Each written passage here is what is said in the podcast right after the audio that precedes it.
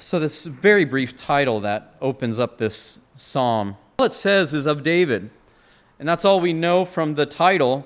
However, we know more than just of David uh, regarding that, that the title or, or merely that the psalm was written by him because verse 25 says, I have been young. It's very terse, isn't it? And now am old. So we know that this is an elderly David. This is David writing in his older years. And I think that's profound when we come to this psalm, especially since this psalm really is a proverb.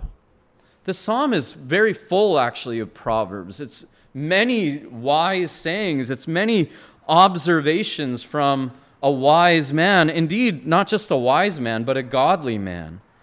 You think of what David experienced in his life I believe it's wise, we learn that it's wise to listen to those, as the King James said, uh, who have hoary head, a hoary head, who have some gray up there.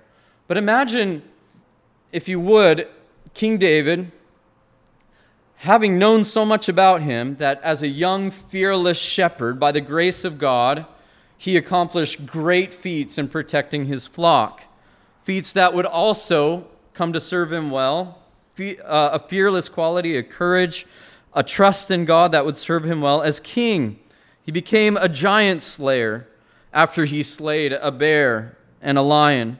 He was the anointed of Israel, and even as the anointed, he was oppressed because of his enemy, King Saul, who pursued him into wilderness many times to try to kill him, tried to throw javelins at him to kill him, to stick him to a wall. He was a failing father. He failed in many aspects of his life. He was an adulterer, led to the killing of one of his great captains of his army, his actions as an adulterer. He orchestrated the death of that great captain. And he was a contrite and repentant king. He was a repentant father. He was a humbled man. And he was a successful king, the greatest in the history of Israel. Perhaps God then has prepared David his whole life to write this psalm that is written for our sake. Can you imagine this? David has written this for us. And of course, we know that he writes by the inspiring Holy Spirit, by the Word of God. But we also understand that the Scriptures come to us both by men as God used them, as He carried them along. The idea there is a ship being carried along by a sail. He was moved in his whole life to write this psalm, in a sense, by God. And so as we come to it, we should be struck by that reality that this is David in his old age writing to us. You should hear him. We should hear him. This is an acrostic psalm, it's an alphabetical psalm. It's written in the Hebrew in, in a way, probably, to be memorized. The psalm should be kept in our hearts, then. It's meant so that we would know it, so that we would keep these themes, these truths in our hearts, that we would understand them. Because of the nature of wisdom literature, which I think this falls within that, I'm not going to take this as a, a verse 1 through 40 sort of exegesis. Uh, for one thing, we don't have enough time for that. Another thing, it doesn't really lend itself to that sort of style. So tonight I'm going to talk really thematically. As the text moves along, it really moves thematically from verse 12 through verse 21 through verse 32. And each one of those sections work within the section of regard, with regards to the wicked and their doings. Now, when we come to the idea of the wicked and the righteous in this psalm, it's really helpful that we understand these as categories. They're, they're not just people who do sin, because nobody would be in the righteous category. These are covenant people of God. The righteous people are those who are God's covenant people who, yes, sin, but the trajectory of their life is one that's lived out by faith in the Word of God, not different than us, and a fruit that follows that faith. Yes, righteousness is developed as a concept of doing good in this psalm, but the righteous is a category of God's chosen people, his covenant people, whom he has shown saving grace to. And that's the theme that we see throughout the Psalms, really. Our text, first of all, this morning, we are taught to keep our eyes or our gaze off the wicked. And I use the term gaze there because when we say keep our eyes off the wicked, has a connotation of just peering or just scanning. Gaze has a, tie, a connotation of uh, keeping our attention on them. One of the primary emphasis of this psalm is that the wicked may be successful for a time, but it will not last. They will not be established forever. This is one of the great themes running through the entire Psalms. And because of this, he begins the psalm in, in the first verse by saying, Fret not yourself because of evildoers. Be not envious of wrongdoers. Again in verse 7, Fret not yourself over the one who prospers in his way, over the man who carries out evil devices. Fret not yourself, it tends only to evil. This idea of, be, of fretting is not necessarily that we're biting our teeth watching the evil or the wicked. It has to do with being consumed. In a sense, it's biting on something, it's actually eating it up, is, the, is what I understand the Hebrew to be referring to. So, fretting is, is that you're taking such stock over them that you're consumed with them. It's like you're eating that, it's you're filled with the wicked. You know, it reminds me of every time you look at a almost a news headline, a popular news headline, you just eat up evil sometimes that way. You're consumed with it. And he warns us don't do that.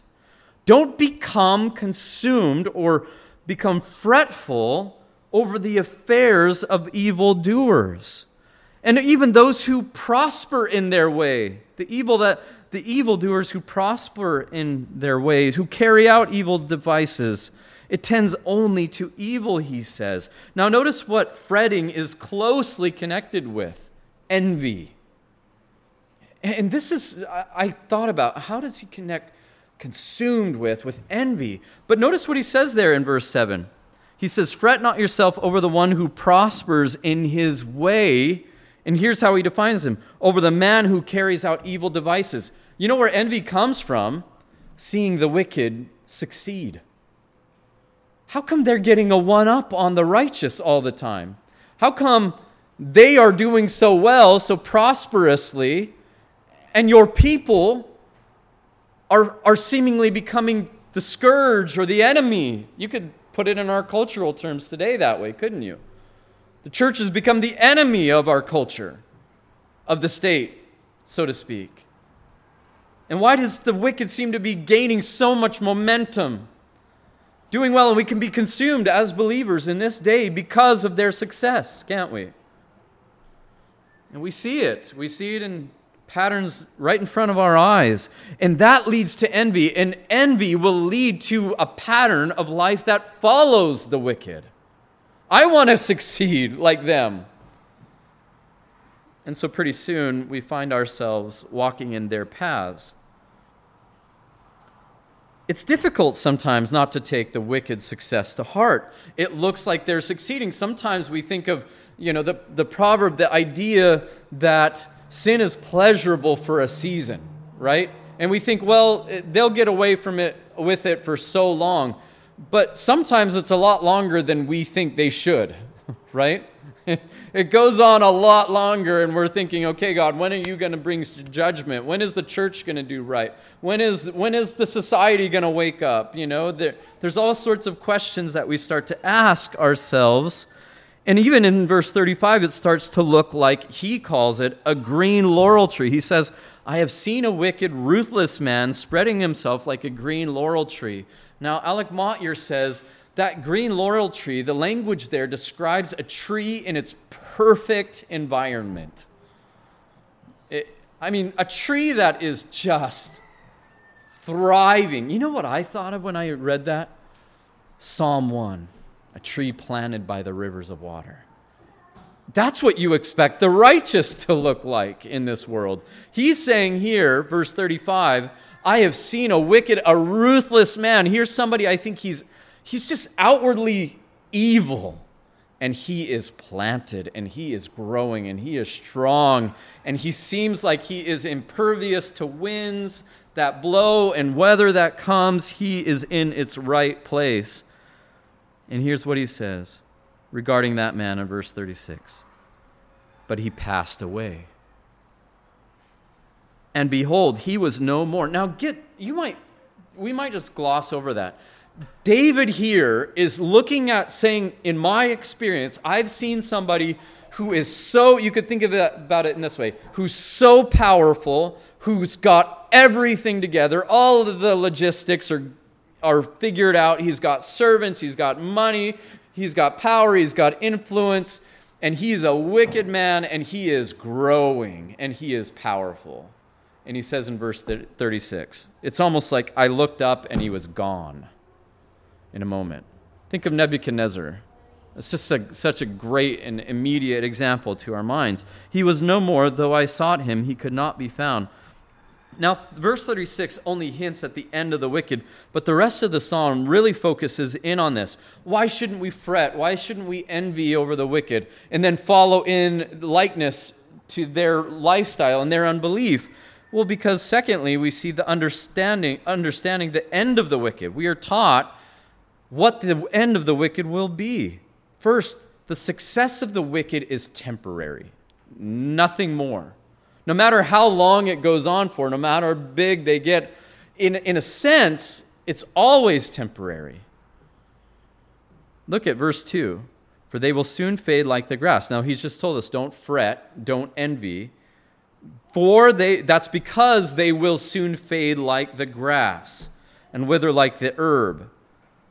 They're not going to last forever. And this is what thir- verse 36 indicated. Even the most established of wicked people, wicked establishments, you could say, will not last. The kingdom of our God, like we just read, is forever. That means wicked cannot thrive forever. It's appointed, it's got an end, it will cease. Verse 10 In just a little while, the wicked will be no more. Though you look carefully at his place, he will not be there. You could look hard as you could, can, he will be gone. Verse 20 But the wicked will perish. The enemies of the Lord are like the glory of the pastures. Now, the glory of the pastures, but to an agrarian people, that's a great thing. You want your pastures to look green. But after you send your livestock through that pasture, the glory of it changes, right? It starts looking like what cows do in a field and not like that green, glorious field. And they eat it and then they expel that stuff. And that's what he says the enemies of the Lord are like. They vanish, like smoke, they vanish away. And verse 21 and 22 touch on a theme found throughout the psalm. That is the promised land, this inheritance that was promised to Israel and to God's people, his covenant people. He says, The wicked borrows but does not pay back. The righteous is generous and gives. Now, the two couldn't be more diverse, and that's the contrast there. For, again, here's, here's the reason those blessed by the Lord shall inherit the land. There's that promise given to Abraham, and then from Abraham, Isaac, Jacob to God's people, but those cursed by him shall be cut off. Now, that cut off harkens back to that blessings and cursings that is encumbered with the law, the giving of the Mosaic law there in Deuteronomy 28. Without going into too much detail, because we don't have time, I take the psalmist here as describing the difference between the character of the wicked. They will succeed by any means necessary. And that is contrasted with the benevolence of the righteous. That's the long view of the righteous. The difference is both temporal and eternal, but God will make the final judgment. Once God deals that judgment blow against the wicked, like he said, he will cut them off. That will happen. Not even a remnant, he says, will be left. He says in verse 28 at the end, but the children of the wicked, the children, that, that's not a throwaway term. The children of the wicked will be cut off. There will not be a progeny. There will not be a future for them. He's speaking in ultimate terms, verse, terms, verse 34, when the wicked are cut off. Not if, but when. Now, here's where we have to, to take a step back and see that this psalm, the, the word cut off, is very clearly a curse theme in this psalm. The wicked will experience them. And then we go back, if you, a month ago I preached on Isaiah chapter 53, verse 8. If you remember what was said about the servant of the Lord, that he was cut off out of the land of the living for the sake of my people. What makes the difference between the righteous and the wicked? Our standing here is because Christ was cut off in our stead. I think this gives us a, a, tremendous understanding what Paul says in Galatians 3 that he became curse for us. We would be where the wicked are in this psalm. We would have no hope if not for Christ. That goes for every human being in this world. Be all, all would all would be categorized in this category of wicked if Christ was not cut off. You see, cut off here is only for the wicked.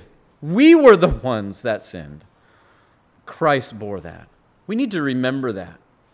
Because you come to texts like this and you start seeing these categories of righteous over here, wicked over here, and we start, we can be tempted to be very Pharisaical and say, well, I'm over here in the righteous category.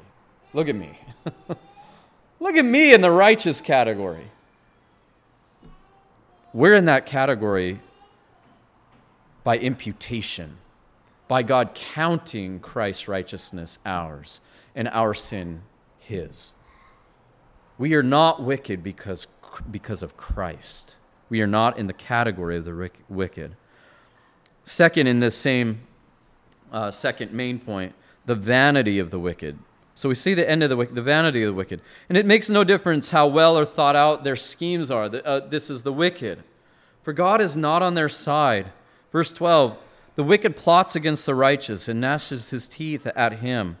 But the Lord laughs at the wicked, for he sees that his day is coming, that is his end. Now, notice the, the, the distinction here, okay? And this is very helpful for us to understand where our focus should be. The wicked plots against the, ra- the, the, the righteous and gnashes his teeth on him. And then notice where the attention goes. But the Lord laughs at the wicked. You see, the answer is not what we're going to do to the wicked. That's not the answer. It's not that we, we read this and say, we're going to get back at them. We're going to beat them. We're going to destroy them. It's the Lord who takes vengeance. It's Him then who we should look to, which is a theme that we see more and more develop.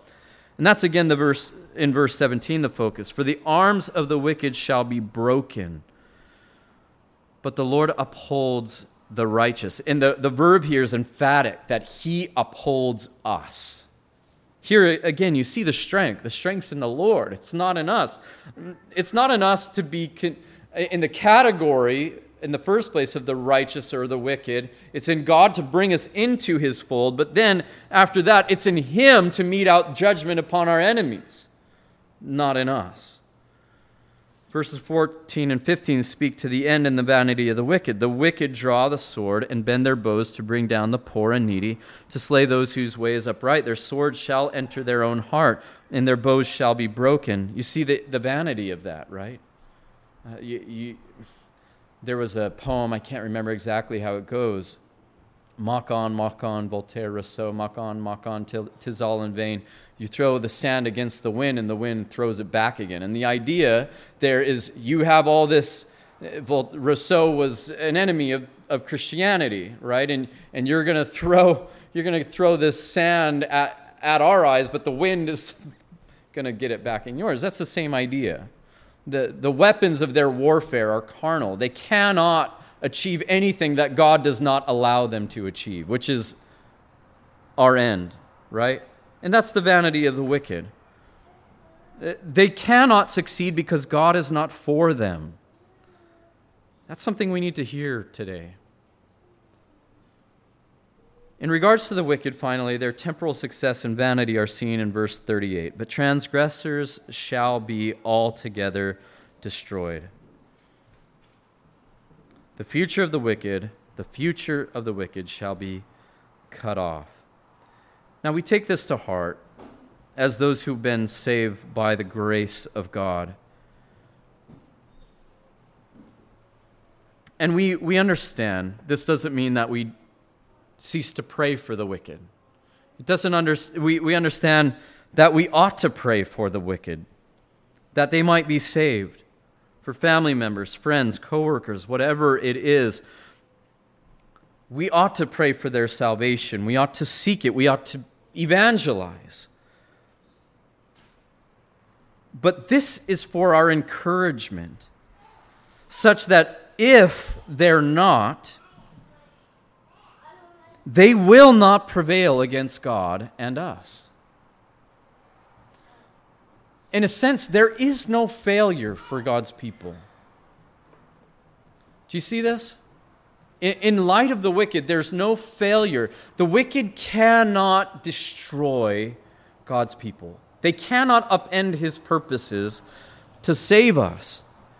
And so, the, the great point of this psalm seems to be that we cannot look to them, we cannot be consumed with, our attention cannot be fixed on them because they have no power ultimately to change the pattern in the future, the salvation that God has appointed for us. There is nothing they can do that will prevail against God's purposes. A mighty fortress is our God. And the wicked, no matter how successful they seem, they will not prevail against the gates.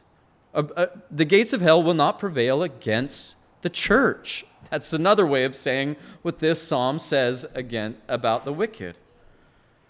But the psalm also talks about the righteous. The, the third main point is the way and end of the righteous. And the first way of the righteous is to trust the Lord. Verse 3. Explicitly here, trust the Lord, trust Yahweh, and do good. That those two go together. Trust and obey. Dwell in the land and befriend faithfulness. 1 Thessalonians 4 11 through 12 says this to the New Testament church. You, you, we can look at verse 3 and say, wow, that's so pithy and simple. He says, Aspire to live quietly and to mind your own affairs. He says here, verse 3, trust in the Lord and do good. Dwell in the land and befriend faithfulness. There's a lot of ways that last phrase can be translated, verse 3. If you pick up any number of translations, you'll find it translated various ways. The idea is there do what is right, productively be about your business you trust in the Lord, you do good, you do what you are called to do and be in the world, that is a way that you, the righteous, those who are called by God, God's covenant people, ought to live. He says, aspire to live quietly. I'm sorry, 1 Thessalonians 4 11 through 12. Aspire to live quietly and to mind your own affairs. Don't fret about the wicked, don't envy them. Mind your own affairs and work with your own hands as we have instructed you, that you may walk properly before outsiders and be dependent on no one. That would be a wise text to memorize for us in these days. Number four, verse four, I mean, delight yourself in the Lord. Trust in the Lord, verse three. Verse four, delight yourself in the Lord. He will give you the desires of your heart. Verse 5, notice, commit your way to the Lord, trust in Him. So you have trust in the Lord, delight yourself in the Lord, commit your way to the Lord, trust in Him. He will act. He will bring forth your righteousness as the light and your justice as the noonday. That is, He will vindicate His people. Be still before the Lord and wait patiently before Him. And, and be still just demonstrates the implicit trust you have. Verses 3, 4, 5, and 7 here each direct our attention to Yahweh and trust, delight, uh, committing ourselves, and be still. That is, be patient for the Lord to act.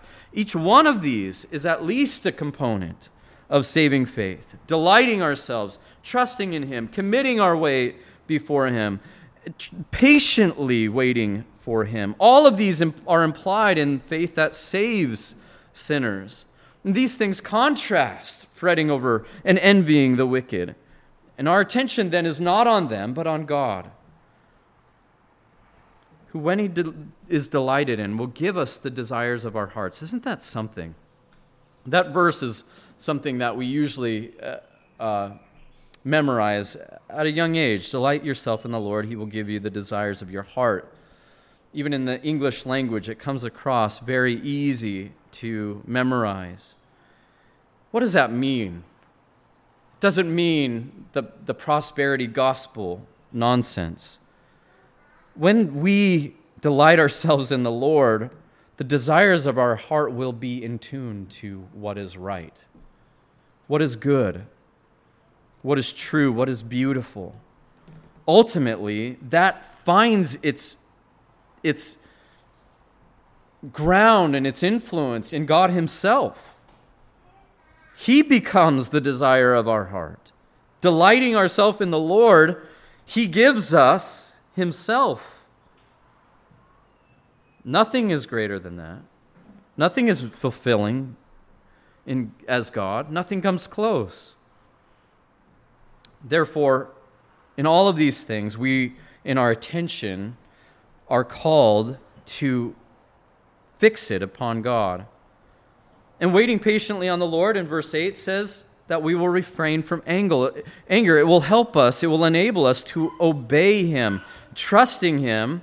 As He says, trust Him, do good, delight yourself, commit your way, be still. All of these things will enable us to obey him. Verse 8 refrain from anger and forsake wrath. Well, I think that's a, not so easy to do in light of the wicked. You know, we're coming upon a day when the wicked might, might have the upper hand politically, might take away our freedoms as believers. I don't pray for it, I pray that's not the case. But in that time, are we going to strike back when we're stricken? Are we going to react when we're acted against in an, in an evil way. If we're trusting the Lord, I think we'll be able to obey this. We won't revile when we are reviled. We won't curse when we're cursed. When people persecute us, we won't seek their evil. We'll refrain, refrain from anger. We'll forsake wrath. Most be noticed that the psalm clearly declares God to be absolutely trustworthy. Here in verse 23, the steps of a man are established by the Lord when he delights in his ways. Though he fall, he shall not be cast headlong. Listen to this. This is so, so profound. For the Lord upholds his hand. God is absolutely trustworthy. In fact, he's only trustworthy.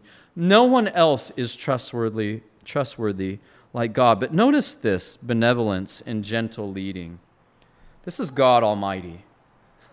the way that he is described here is so profound. That last phrase in verse 24 For the Lord upholds his hand. Think of this. Every one of us who's held a child's hand can get that analogy. Now, the child itself cannot stabilize itself. Though he fall, when he's cast headlong, that he's going for that head first fall, he has no ability to stabilize himself or herself. So it is with us and God. You and I we would have no direction, we'd have no hope without God. And so the idea here, the idea here is very simple. It's God who holds us up. It's him who stabilizes us. If we find ourselves patiently waiting for him, persevering in grace and in faith, committing ourselves to him, yes, he is to be trusted, but he holds us so as not so as to keep us from destruction. That headline, headlong fall, that's destruction. And it's God who keeps us. And it's a, it's a beautiful thing. But it's also a humbling thing, isn't it?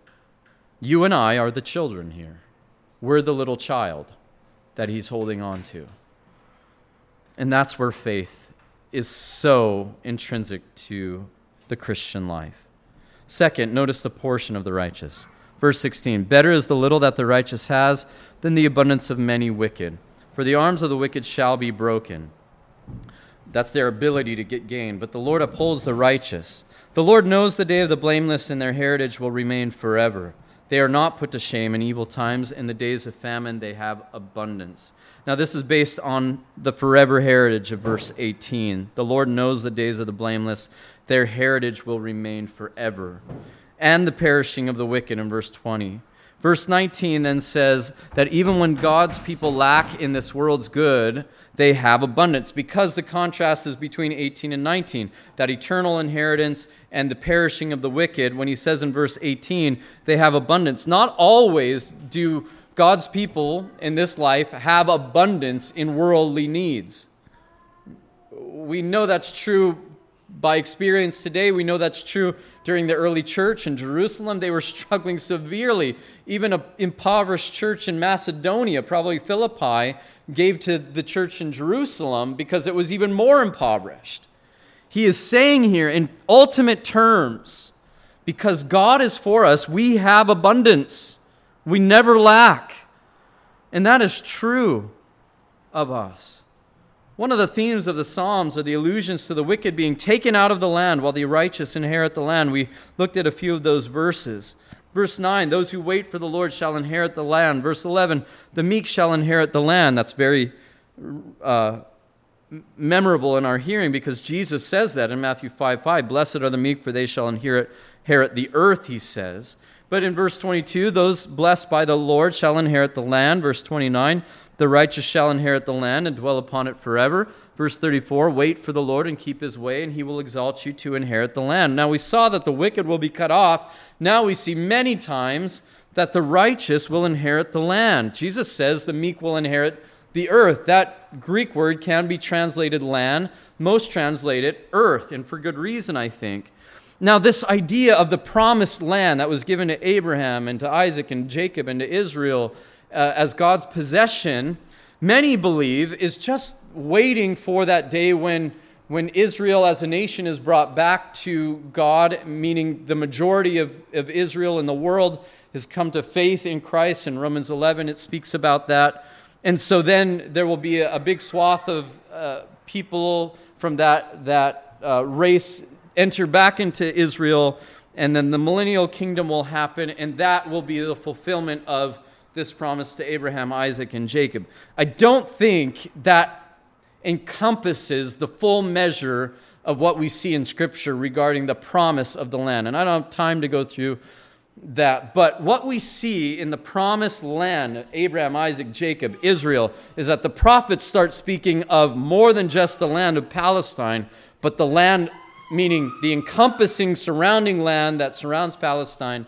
And then we come to the New Testament and we see words like the meek shall inherit the earth. We see that in Romans 4:13, Abraham was promised not just the land in a small sort of station in Palestine, but the, the word there, the Greek word that Paul uses, is, is the word that is translated the world.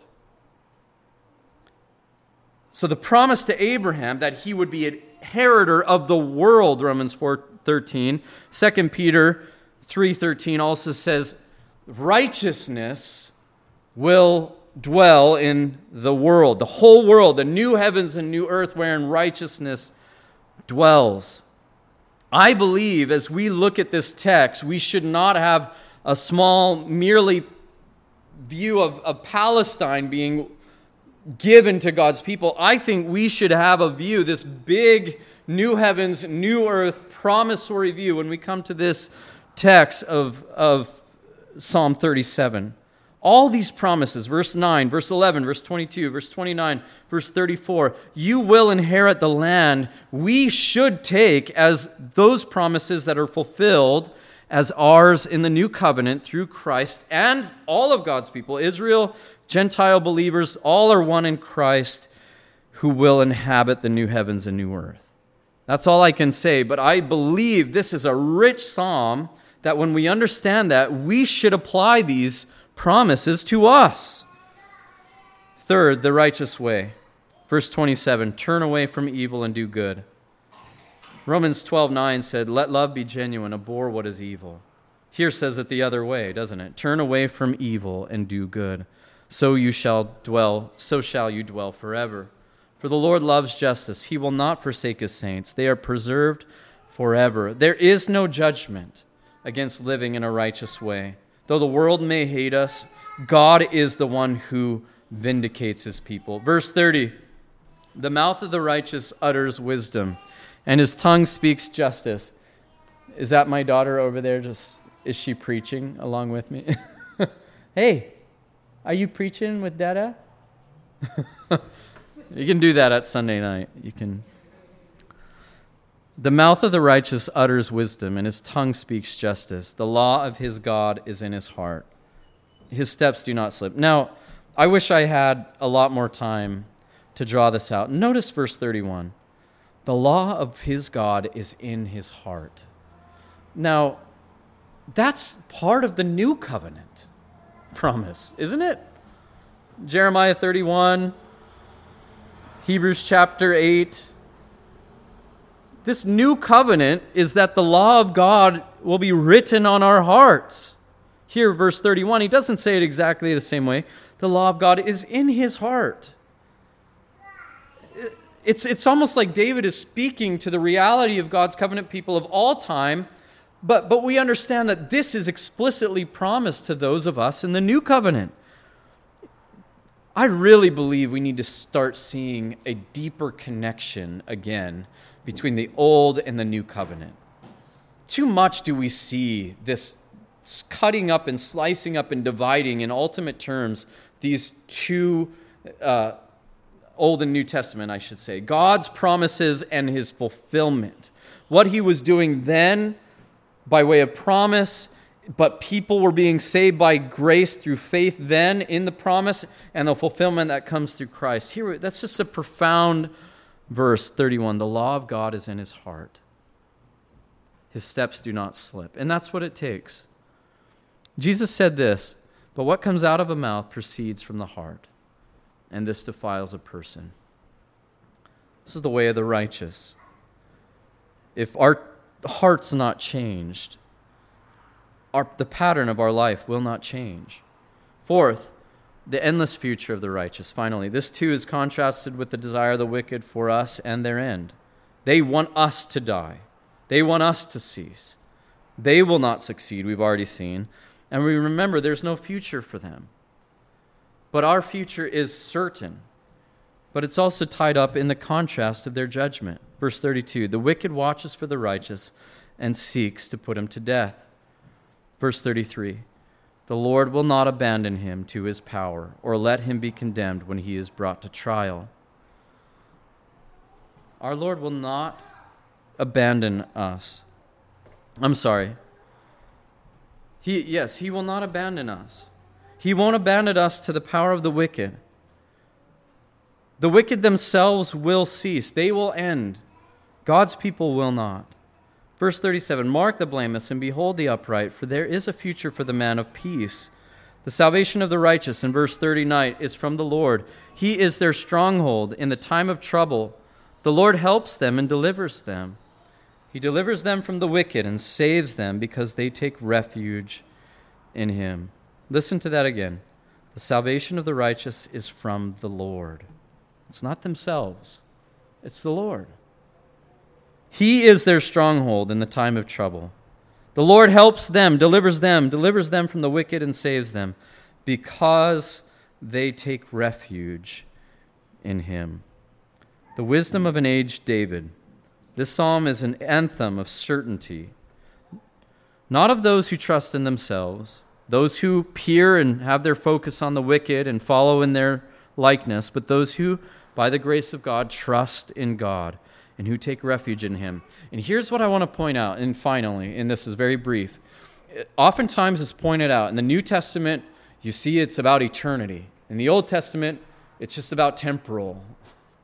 It's just about the temporal benefits. It's all about the temporal in the Old Testament. I heard that. I heard that a thousand times if I've heard, one, heard it once. This psalm is all about our hope being in God because the wicked will come to an end, but the righteous will not. This is about eternal values. This psalm is about eternal hope, eternal, uh, uh, e- as I like to say, the eternal economy. This is, this is Christian living. This is Christian hope. This is the gospel here that we're hearing. And it's in God. He is our salvation. Let's pray. Our Father, I pray that this is a lot to take in for anyone. I pray that we would just benefit uh, to take in even a portion, even a small portion of it. What a gracious and merciful God and Heavenly Father you are to us. You hold our hands. Lord, we would stumble every day. We would fall every day if you didn't hold our hands. Christ said, No one is able to pluck you out of my hand. My Father, who is greater than I, has given you to me, and no one is able to pluck you out of my Father's hand. I and my Father are one. Father, thank you. Preserve us. Cause us not to keep our focus and our attention on the wicked, on this world. They are passing away. They will not succeed. I pray that our attention, our trust, our way would be committed to you. Our delight would be yours, Lord, and that we would patiently wait for you. We pray these things in your name. Amen.